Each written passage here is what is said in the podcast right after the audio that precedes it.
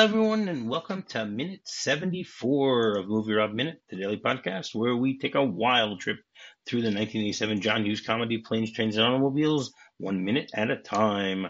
I'm Rob, and joining me once again on this lovely Thursday is Austin Prior of Malkovich Minute, Malkovich Minute, or Minute Minute, or Malkovich Malkovich, or Malkovich Malkovich Minute Minute.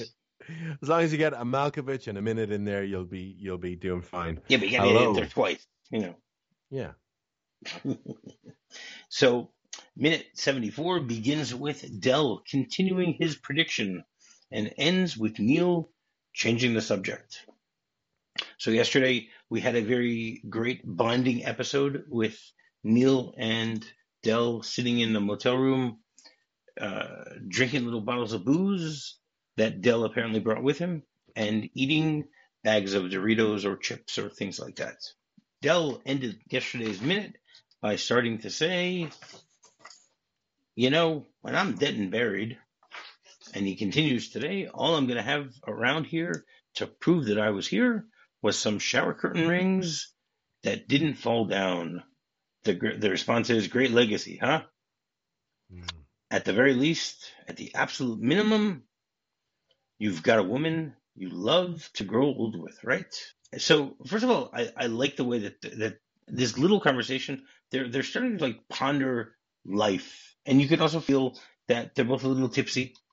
So yeah. they've they've uh, reached the point where you know they, they they have less inhibitions, and the two of them are bonding together. So they're they're talking about these these different things. So it, it's a very deep moment in a very light atmosphere. Mm. So and, and it really works from from my perspective at least. You know, and and what's funny is you know Neal is the one who says at the very least at the absolute minimum you've got a woman you love to grow old with, right? So we we mentioned earlier in the week about the fact that in the original script and in the shooting script, I mean when they shot it, Neal was in this rift with with Susan. So you know for him to make a statement like that seems yeah. very out of place knowing that having that information, not having that information and seeing, you know, or believing that this is a caring, loving relationship between the two of them helps make it be- seem as if, you know, it works. Yeah, but I could imagine it would be quite. I could imagine it would be quite touching, even if it was. If they were, if they were having this difficulty, and he's, you know, getting drunk and and um, you know, a bit waxing philosophical about life and everything. And he's just like, he just knows in his heart of hearts that once he gets home, he's going to make it right and that he loves her and everything. So I could kind of see that it could be read even if they are having these difficulties in the on the alternate version right. of quite a sweet moment that he's like he's still going, you know, to the wives, you know. Right. That's true. All right, and you can see little by little that that Del feels a little bit hurt by these statements because you know yeah. again we know the you know where Marie is. Neal doesn't, but you know every single thing that, that Neal says, he's not saying it obviously to be mean. Yeah. You know he he thinks that he's talking with someone who is going through something similar as he is. So by yeah. saying you love her, don't you? And Del's response is, "Love is not a big enough word." He goes, yeah. it's not a big enough word for how I feel about my wife. And then the, you know, which again has a completely different meaning if you know what's going on here. Yeah, yeah. So yeah, which, and once again is a testament to. It's a testament, first of all, to to the great writing of yeah. John Hughes. Yeah, yeah. Because if you if you think about this movie from a writing point of view, there it's just a bare bones structure. All all you've got really plot wise is the idea that there's this twist where we discovered that he's lost his wife before the movie ever started and that and that he's kind of and that he's homeless and he's wandering and um, that gives that gives the ultimate kind of payoff to Neal's arc of having to be charitable and opening up his heart in the spirit of the season. And so that gives him the reason to bring this guy home for Thanksgiving and it brings it gives a reason for John Candy and, and Steve Martin to be together on screen at the end of the film. which Right. is really important. Completely. But everything else is like these two guys get thrown together, they have an odd couple dynamic, and the actual nuts and bolts of how the plot works could be just exchanged with any other set of nuts and bolts. You know, I Yes. mean? there could be mm-hmm. other delays and other reasons, other modes of transport, different mishaps along the way, and so, so from a plot point of view, all of that is pretty much interchangeable, and that's that's not a weakness at all. That's a strength, especially for a comedy, Yeah. because a comedy you need to be able to try different things, see what works, and put it all together in the edit. Um, and I mean, nowadays that's done to a real, to a kind of an extreme in the the, the kind of a. I'm always just saying using Judd Apatow's name as a as a shorthand. Obviously, there's lots of other directors, lots of other people, but in that kind of that school of the the collective, these people who all appear in each other's movies, and there's a set of directors and all of this that cross over. Um, in that kind of Apatow school, they're they've gone, I think, too far, which is they rely too heavily on improv, not enough of uh, not enough ideas going into it. Because while I say that this movie is very fairly threadbare in terms of plot, it's full of ideas that had to be written beforehand. The- These were not you don't improvise a car going on fire and you know all of these special effects shot that were needed and and um, all of the uh, kind of you know mishaps that that come in and there, there's like there were loads of comedically solid ideas on the page before they shot anything, and I think Yeah. that is maybe lacking in today's uh, in the world of comedy movies, and that's why in general, as as I was as I was saying to you on our episode of of Malkovich, that like I uh, the the most the films I laugh at most are kind of comedy dramas or straight up dramas that just have some humorous moments in them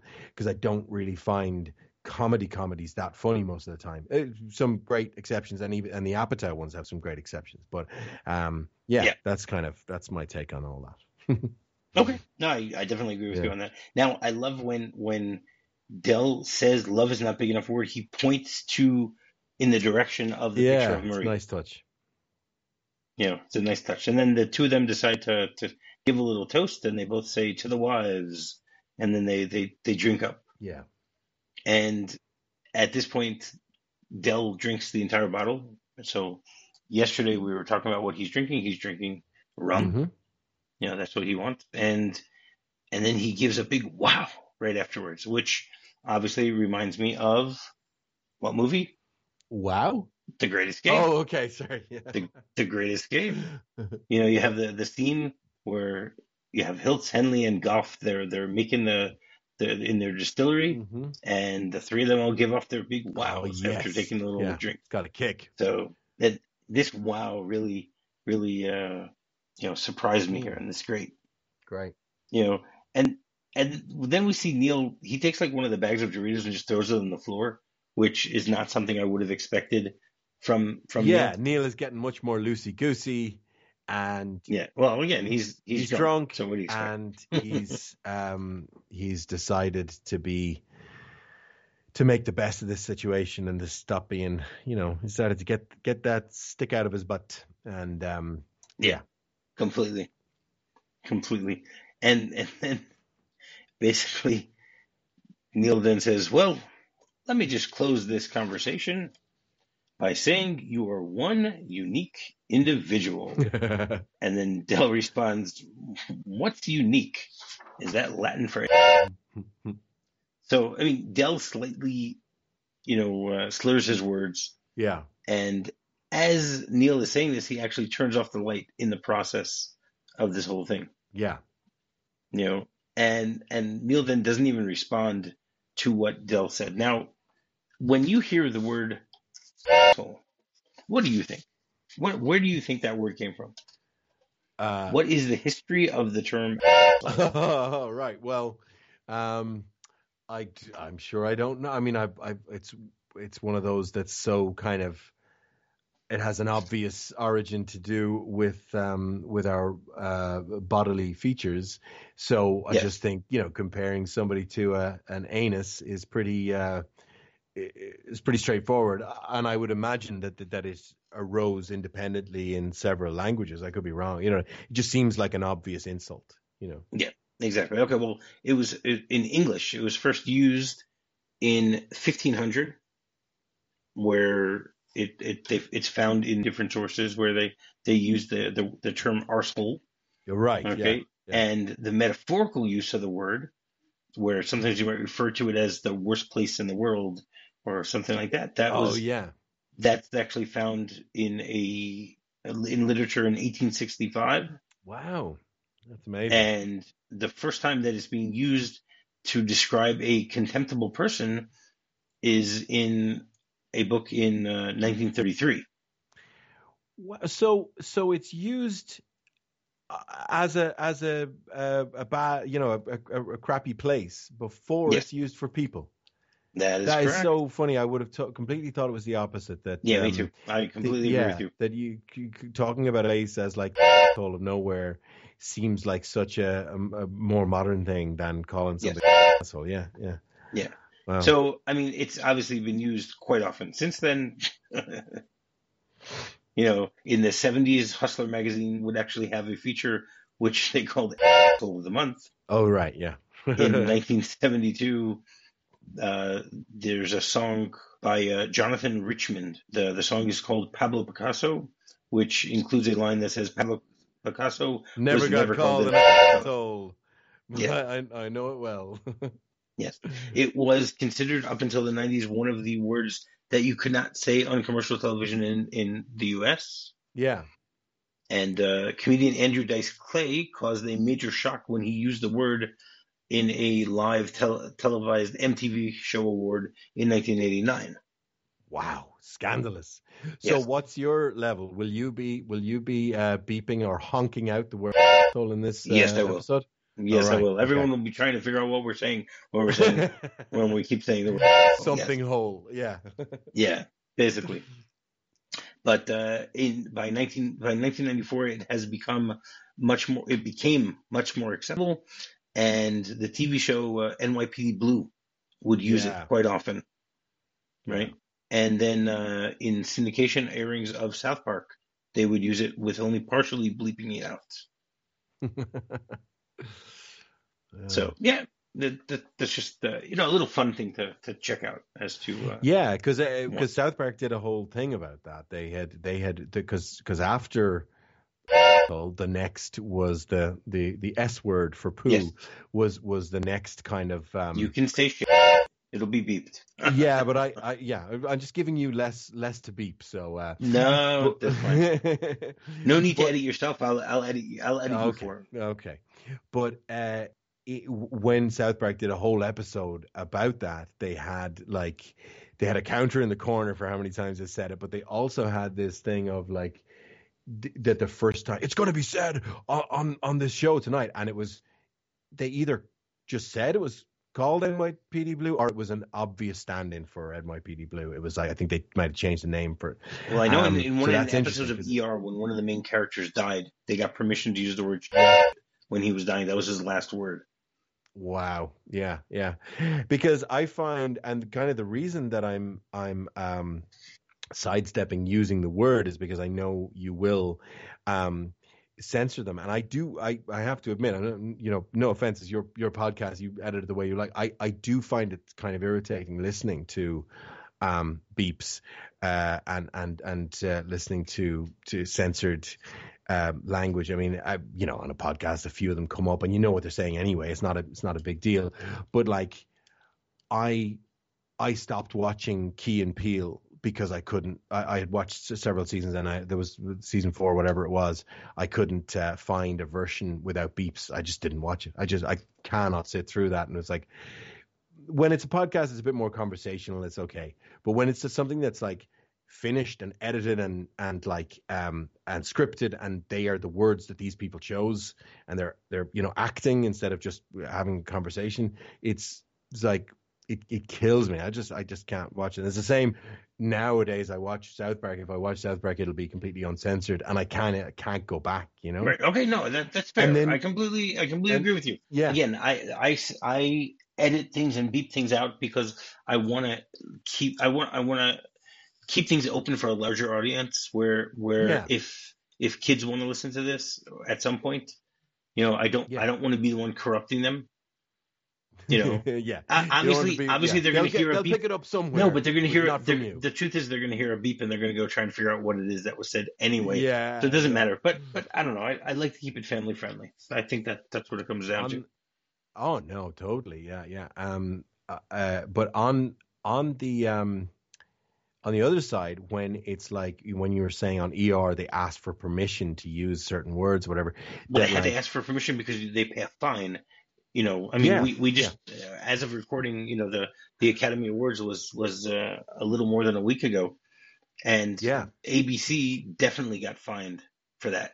Of course, because uh, You know, because of because of what keep my wife's name out your that's right, mouth. exactly, and Yeah. and Yeah. also Chris Chris Rock, you know, swearing Oh, also. Chris Rock did. Oh, was he? Okay. no, yeah, he, he he said Oh, oh, he- I- oh, yes. When he got once he got hit. Right, Yeah, exactly. Amazing. Yeah. so. Whatever, Yeah. I, it, you know, just the way it is. No, No, one, but no it- one's gonna find me for it, so I'm good. oh, of course. Yeah, yeah. But there's the other thing of like self censorship when I remember I was watching Breaking Bad and I love Breaking Bad, but there was this there was a point in it when Jesse ends up in hospital. I forget what even happened to him. And he is he has just had it with Walter. And Walter is coming in trying to make it right and saying, "Yeah, yeah, Jesse, we'll we'll get back and we'll get back at them and we'll make up for and blah blah blah." And and like Walter is not getting the message from Jesse that it's like no, it's over. I'm done with you. I'm not dealing with you anymore. This was this was meant to be, you know, a way to make money, and and it's you know you've gone way too far with it. And he just he's so sick of him. He just turns and you know great acting. These two great actors in these roles, and he just says, "Screw you, Mister White," and it's it just t- curls my toes. It's like there is no way he would not say "fuck you." in that moment? What possible reason in that moment, whereas at the end of his tether, would he have to self censor? And it just like that's one where I would have preferred a beep okay, because like screw you is so like it's such a you know it reminds me of all the all the movies that you watch growing up like or, or on an airplane you watch the censored version of a movie or on network TV and uh, and of course here in Ireland when we get the the UK TV stations they would just dub it themselves with like suddenly English actors are Oh, wow. over saying screw you or something like that you know like you know forget you and it's always these terrible phrases that aren't phrases you know like like um the the, the classic from robocop is uh this guy's one bad mother crusher There you go. which is a, a favorite of mine That's great. Right. So, I mean, basically, I, I like the scene. I like the way that it's set up. I like the the fact that that we're we're getting to see the two of them bonding because you know we have less than 20 minutes left of this movie and you know it gives them the opportunity to be much more bonded over the this this final Yeah. part of of the film. You know, so that that that's really good. So yeah the the discrepancies in the script are there are some here because they have an extended conversation between the two of them that actually goes on for uh, three and a half pages. Wow, yeah, it's a lot. Hmm. But uh, I'll, I'll try to go through it quickly. So their, their conversation goes like this: Del says, "You know how few people give a shit about curtain rings? Who cares about lipstick ads? At least you deal with pretty girls. You know what shower rings are? You know what lipstick is? When I'm dead and buried, all I'll account for is a couple million shower curtains that haven't fallen down. That's some legacy, huh? My life's work is thrown away, burned and recycled. Yours will last longer than mine. And then Del goes, What do you pull down a year? And then Neal responds, I do okay. You know what I claimed as income last year? Neal goes, That means nothing. Any second string player in the NFL makes more in a week than Van Gogh made in his lifetime. Del goes, Van Gogh Textiles up in Buffalo? He goes, No, the painter. Oh. Then Neal goes, Money's no measurement of worth. True worth, worth to the human race. I have a lot of it and don't feel like I'm worth any more than when I was broke. In fact, I probably felt Hmm. better about myself when I was broke. So that that's interesting about Neal that he says that. And then Yeah. Goes, I bang all around, all around this country doing less and less each year. I talk a blue streak, but when it comes right down to it, I'm running on fumes. That briefcase, I said I got it at the at, at a sales award. That was 12 years ago. So I've lost half my accounts to a computer catalog. Every year, half a dozen customers retire, and the business goes with them. You ever read Death of a Salesman? Sure. Sometimes I find myself practically quoting Willy Loman, unconsciously quoting him. He was an older guy. You're young. So what? Youth makes diddly means diddly if you don't have anything to look to look to but growing old. At the very least, all the absolute minimum at the absolute minimum, you have a woman you love to grow old with. Del doesn't reply. Mm. You love her, don't you? Your wife? Del goes, Love isn't a big enough word, buddy. So there you go. Start with that. You know how guys in this world have money and nobody to spend it on? Del's silent again. Hey, I'm sorry I popped you in the gut. I deserved it. No, you didn't. Sure, I did. if I didn't have one foot in my mouth and the other in the in, in a bucket of shit, I wouldn't recognize myself. Well, let me let me just close the conversation by saying you're one unique individual. Unique. That's Latin for animal. And that's pretty much how the, that whole scene goes. So it mm. it's not needed. They cut it really well. Yeah. I I yeah. think that you know and, they do a and, great job with it. Yeah. Do you think it was shot? Yeah, I'm sure it was. Yeah. Yeah. From what I understand, it was all shot. Yeah, it's very it's very wordy, and I think it would feel out of place in this yeah. movie with like talking about Willy Loman and you know that like. Um, but it's interesting. It does play into themes and the Picasso um, jo- the, and the not the Picasso joke and the, uh, the Van Gogh joke. The Van Gogh yeah. joke just was yeah. you know too much. Yeah, or Van Gogh. Um, yeah. yeah. And um, but he, but he uh yeah, the the it, it's interesting that you're saying about worth and um, money and you know your contribution to humanity and stuff because that's like that that comes up time and again in John Hughes movies because like yes. John Hughes I think was born uh, into money very comfortable at least and because all of the like the the the world of a John Hughes movie is suburban houses that are just massive. And of course, we see at the end of this movie a very John Hughes looking movie, not not a million miles away from the McAllister residence. And um, it's uh, yeah, it just he's kind of obsessed with um, with money and privilege, and um, and yet in some of his movies seems kind of blind to it and just gives people. Yeah these massive houses and just it's like yeah they just have infinite money you know? And it's it just speaks to me of somebody I don't know much about John Hughes' background but it speaks to me of somebody who is who is born into money and and hence can't um, see their privilege a lot of the time but but wants to and wants right. to kind of yeah recognize that they that they there's a hell of a lot of people who have it much worse off than they do. Right. That's true. All right. Very good. Mm. So every day we have a segment called Off the Beaten Track where either myself or my guest will give a little story about something that happened to us along the journey of life, some adventure or misadventure, something like that. So today we have another story from me. So once I remember I was I was visiting my parents uh, back in Detroit.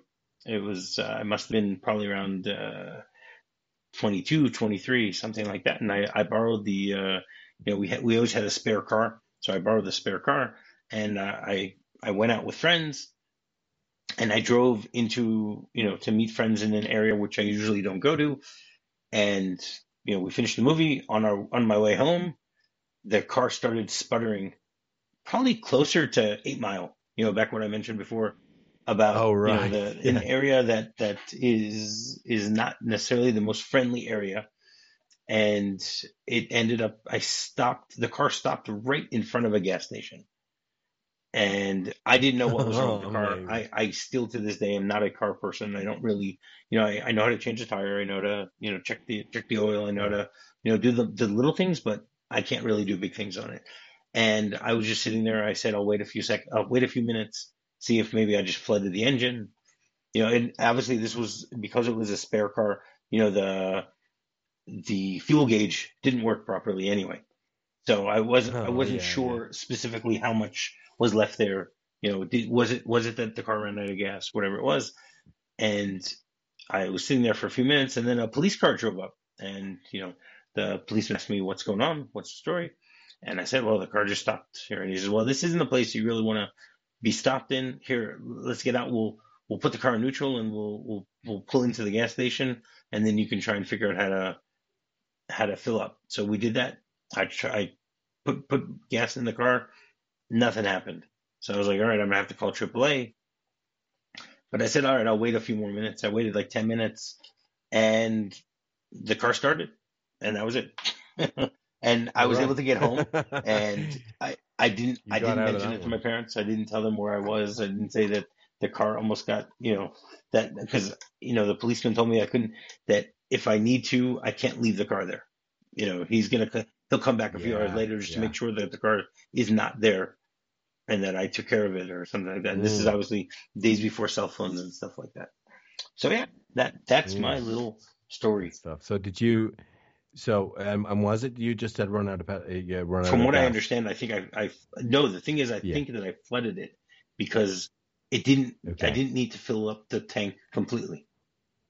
So I, I think Oh, that's okay. what it was. So what I was thinking then is like if you you know you didn't mention anything to your parents, and I mean that could have been an interesting follow up of like, oh, there's something wrong with the car. If only we had, you know, we got your your parents get stranded out in the highway somewhere. If only we had known there was something wrong with the car, we could have got it checked. And you're like. Uh, Something similar did happen to that and to me with that. And one of these days, I'll get around to telling that story too. Yeah. Bring yeah, that one up. Okay, cool. All right, great. So, do you want to tell people once again how they can get in touch with you? Please visit malkovichminute.net. You'll find all of the necessary links there. All right. And to find me is very simple. you can just do a quick search for a movie a minute and you can find me on Facebook, on Twitter, or go to my website. And once again, today you can listen to episode 74 of the Silverado Minute, where me and my good friend Todd Liebenow from Forgotten Filmcast talk about minute 74 of the Silverado Minute. The uh, great Lawrence Kasdan movie from 1985, great Western. You know, the whole, the whole thing is a group minute by minute project that was arranged by, and produced by Jim O'Kane. So thanks a lot, Jim, and go check that out. And until tomorrow, you're fired. You're fu-